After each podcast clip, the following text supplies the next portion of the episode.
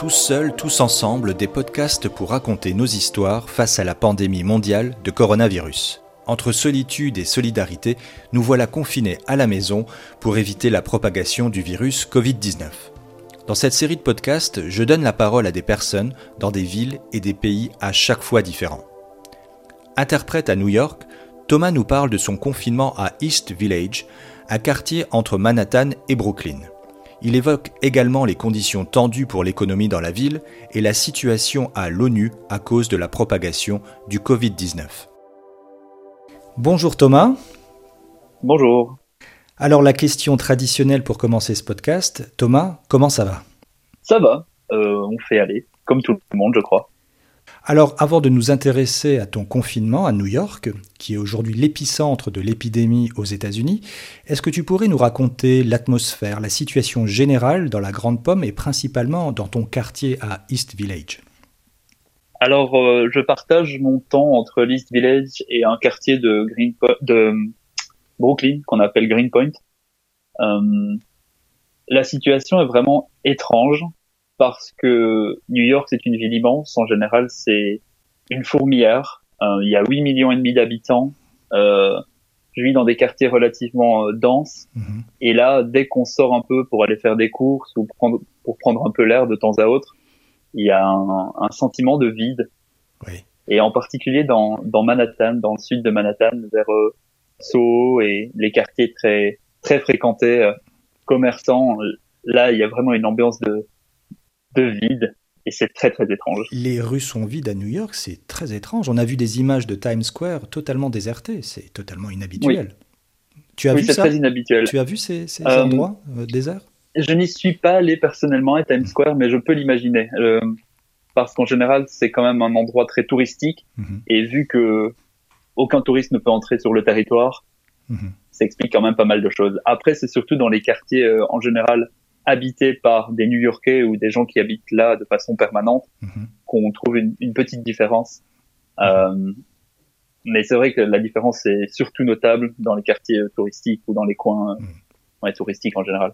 Alors juste pour préciser rapidement, tu habites East Village, hein, c'est quand même très central. C'est à peu près, on peut localiser entre Manhattan et Brooklyn, hein, c'est à peu près ça?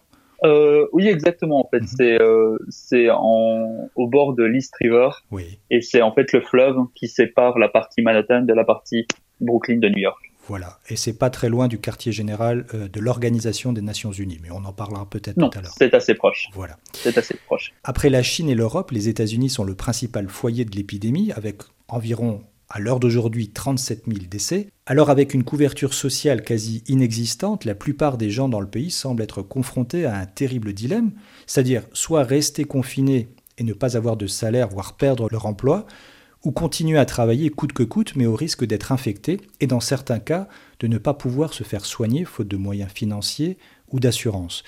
Qu'est-ce que tu peux observer? Qu'est-ce que tu peux dire à ce propos? Euh, En fait, cette remarque est très très juste.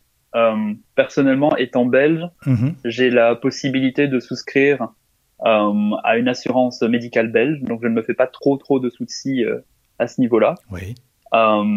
mais c'est vrai que pour les Américains et en particulier à New York, c'est difficile. Mhm. j'ai pas mal de connaissances ici américaines mhm. qui sont artistes ou en tout cas qui travaillent à temps partiel en, tant qu'artiste ou euh, qui font des, des, petits boulots du type euh, travailler dans des bars ou dans des restaurants, qui, c'est vrai, euh, du jour au lendemain se sont retrouvés sans revenus et avec peu de perspectives en général.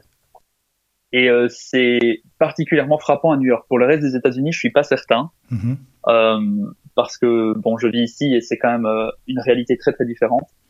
Mais ici, c'est vrai que tous les gens qui vivent de l'économie, euh, disons, c'est pas qu'elle n'est pas officielle, c'est plutôt que ce ne sont pas des, des salariés en fait. Toutes les personnes qui ne sont pas salariées se retrouvent euh, du jour au lendemain dans une. On va appeler ça des travailleurs précaires ou quelque chose comme ça?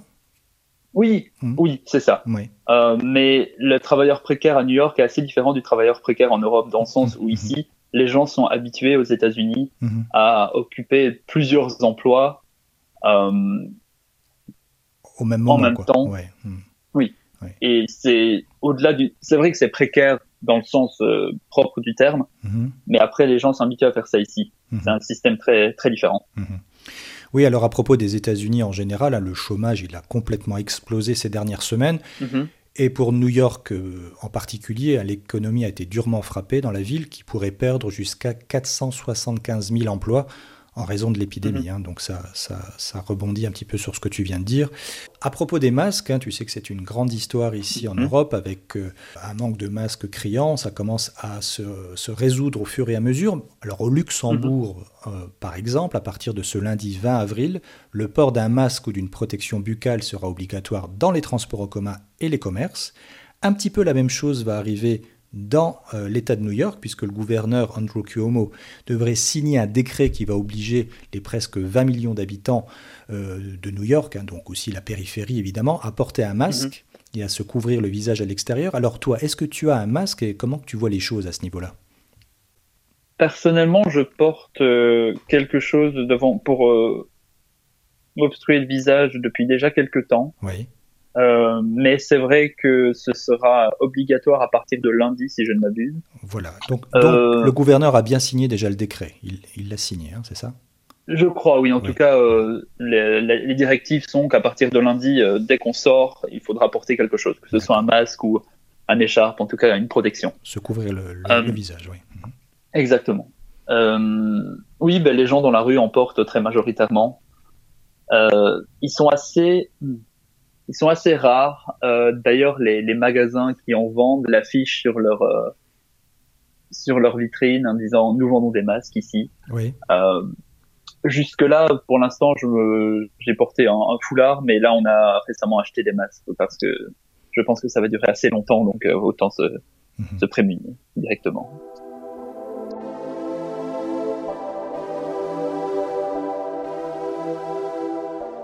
Alors toi, tu es confiné depuis combien de temps à peu près? Euh, Mon dernier jour de travail, c'était le 9 mars, je crois. Donc ça va faire un peu plus d'un mois et demi. Un, mois et demi, oui. D'accord. Donc c'est un confinement total où tu sors de temps en temps? Ou euh, tu sors juste pour faire, par exemple, les courses et le shopping? C'est plus ou moins ça, oui. Tout mhm. au début, euh, les, les, règles étaient assez souples, donc on, on faisait déjà très très attention, mhm. euh, mais on avait quand même plus le loisir d'aller se promener un petit peu. Mhm. Là, euh, depuis trois quatre semaines, euh, c'est quand même assez strict.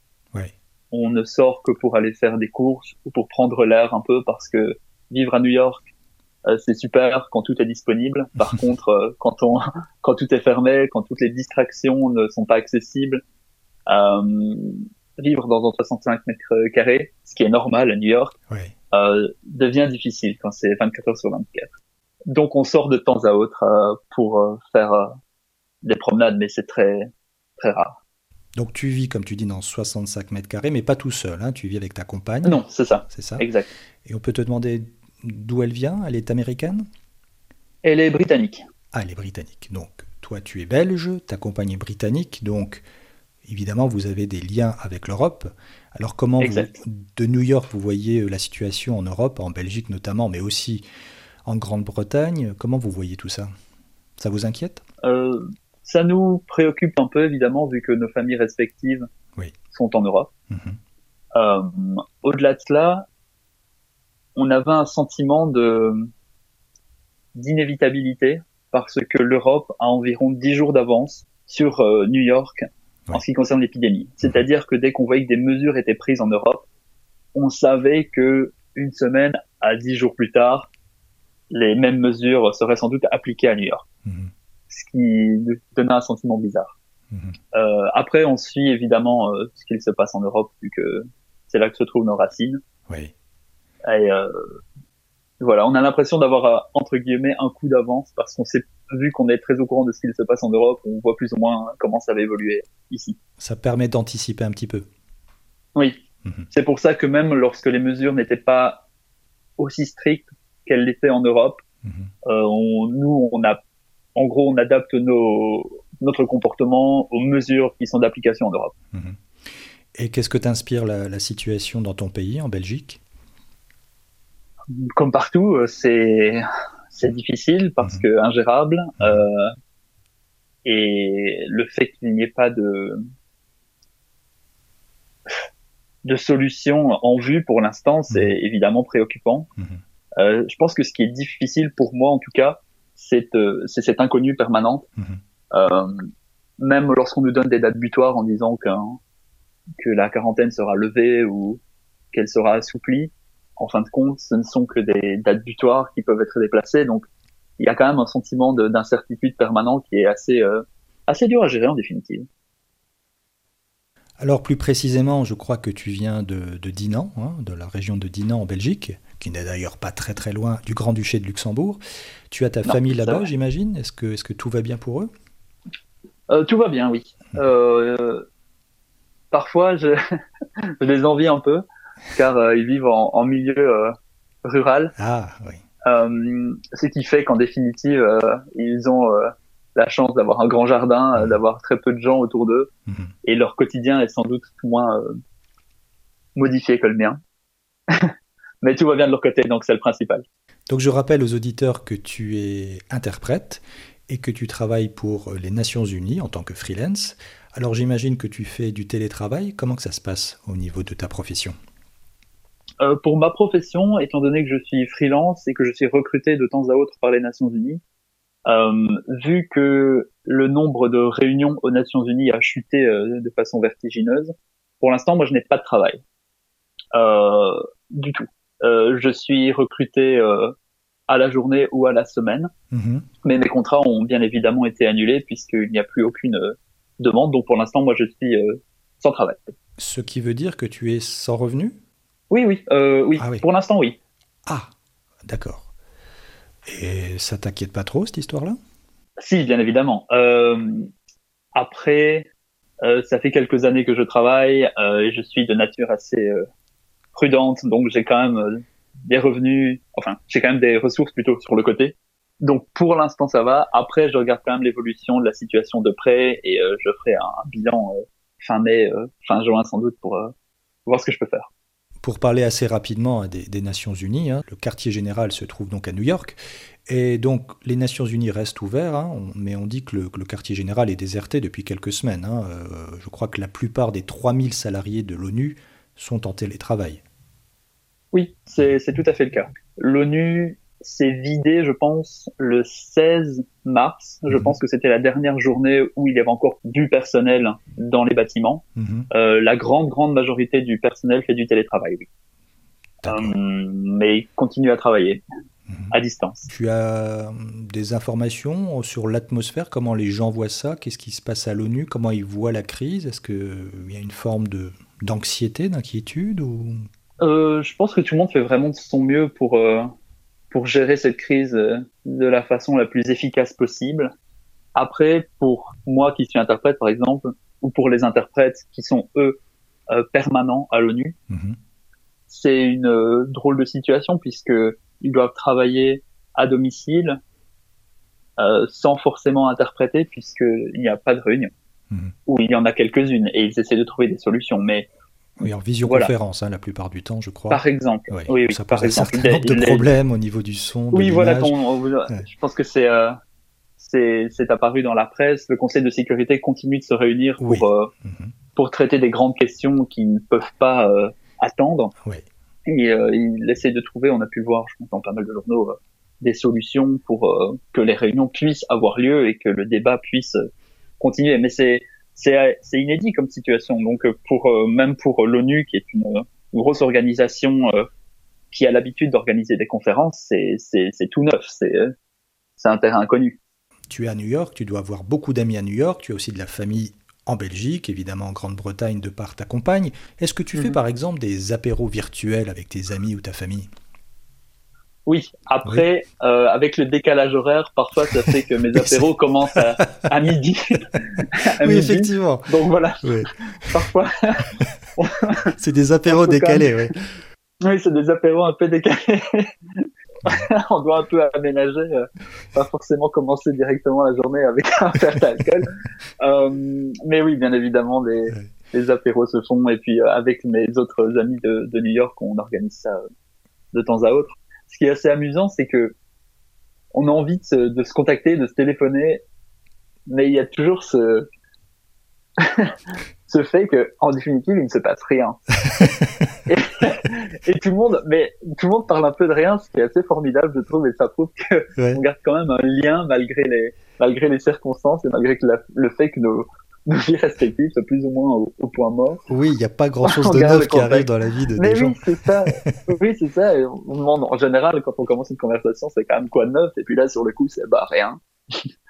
Pour conclure ce podcast, quelle est la première chose qui, qui va changer, alors aux États-Unis ou ailleurs, ou que tu souhaiterais voir changer après cette pandémie?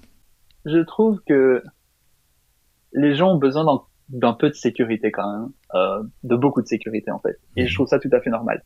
Après, moi, venant de Belgique et vivant aux États-Unis, euh, j'ai, je peux faire la comparaison entre les deux systèmes. Oui.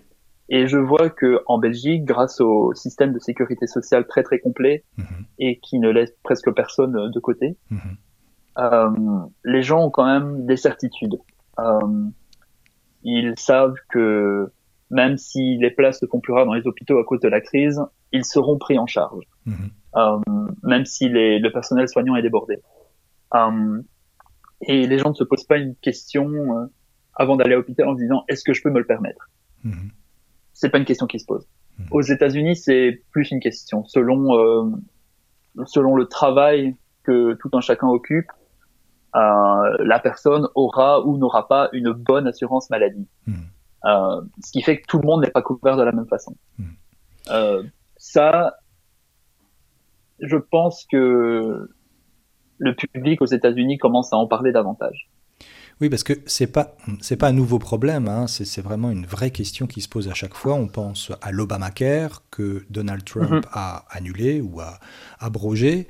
Ça a été beaucoup dans, dans le programme euh, de Bernie Sanders qui a mhm. séduit pas mal de gens, notamment évidemment les plus défavorisés avec, euh, avec cette idée-là, mais ça, ça, a quand même du mal à faire son chemin aux États-Unis. Mais est-ce que tu penses qu'avec cette crise, ça va remettre tout à plat? Et qu'ils vont sérieusement y penser moi, j'ai du mal à me faire une idée en fait, parce mmh. que je, je, vis à New York, qui en soi est une une gigantesque ville qui n'a pas la même opinion que le reste des États-Unis. Mmh. Euh, aux États-Unis, en général, on sait que les grandes villes de la côte est et les grandes villes de la côte ouest ont une façon de penser tout à fait différente du, des autres villes des États-Unis. Mmh. Euh, et puis de par euh, mes amis ici, voilà, euh, c'est vrai que mes amis américains à New York sont soutiennent en fait énormément Bernie Sanders. Mais après, dans le reste du pays, je peux pas voir euh, comment ça se passe, malheureusement. Ça peut, être, très différent, effectivement. Ça peut être très, très, très différent. C'est un pays à, j'allais dire, deux vitesses, mais à même plus que deux vitesses. Il y a cinq, six vitesses dans ce pays. Euh, et, et à... Ouais, ils pensent vraiment différemment que ce soit à New York ou, disons, euh, en plein milieu de l'Arkansas. C'est pas, c'est pas les mêmes gens. Donc après, je sais pas ce que ça va changer. Euh, à New York, les gens sont quand même très très touchés euh, par euh, la situation actuelle. tous ces emplois qui ont disparu du jour au lendemain, les hôpitaux qui se sont débordés, enfin 8 millions, 8 millions et demi d'habitants à traiter dans les hôpitaux de la ville, c'est pas c'est pas une sinécure quoi. Ils ont dû ils ont dû affréter un, un bateau militaire absolument. pour s'assurer qu'il y aurait suffisamment de, de lits. Mhm. Euh, et c'est vrai que les gens ici, je crois, en tout cas ceux à qui je parle, mes amis, euh, ont besoin d'un changement. Mais en même temps, cela dit, ils avaient quand même besoin d'un changement avant que la crise n'arrive. Donc euh, ça ne fait que renforcer leurs sentiments.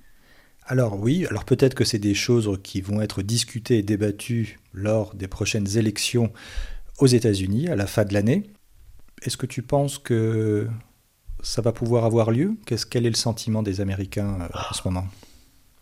C'est une bonne question. Euh, certains de mes amis euh, voudraient que l'échéance soit reportée. Mm-hmm. Euh, par contre, je sais qu'il y a eu une élection très très récemment, je pense la semaine dernière, dans un État, le Wisconsin, mm-hmm. qui a eu lieu malgré les mesures de confinement, mais je pense qu'elles sont moins strictes dans certains États que dans l'État de New York. C'est vrai que c'est pas les conditions idéales pour tenir une élection importante, ça c'est sûr. Surtout que pour l'instant, les, questions politiques, bien sûr, sont abordées, mais euh, là, les gens se préoccupent surtout de leur santé. Mhm. Oui, donc beaucoup d'incertitudes et on verra bien si les Américains seront prêts à euh, changer leur système de, soins et leur système de protection sociale. Ben, on verra, hein, suspense, on verra comment euh, tout ça va continuer et va finir.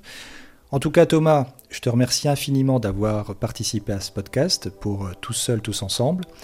Et je te souhaite une très bonne continuation en espérant que tout ira bien pour toi. On salue évidemment ta famille à Dinan, en Belgique, hein, ils sont pas très loin. Et, et puis je te remercie beaucoup. Merci beaucoup. Merci, prends soin de toi. Merci, au revoir. Prends soin de toi aussi. À la prochaine. Merci d'avoir écouté Tous Seuls, Tous Ensemble, un podcast pour partager nos histoires de confinement face à la pandémie de coronavirus. Pour plus d'informations, vous pouvez consulter le site du 5 minutes sur rtl.lu. Je vous dis à bientôt dans un nouvel épisode avec un ou une invitée confinée dans une autre ville et un autre pays.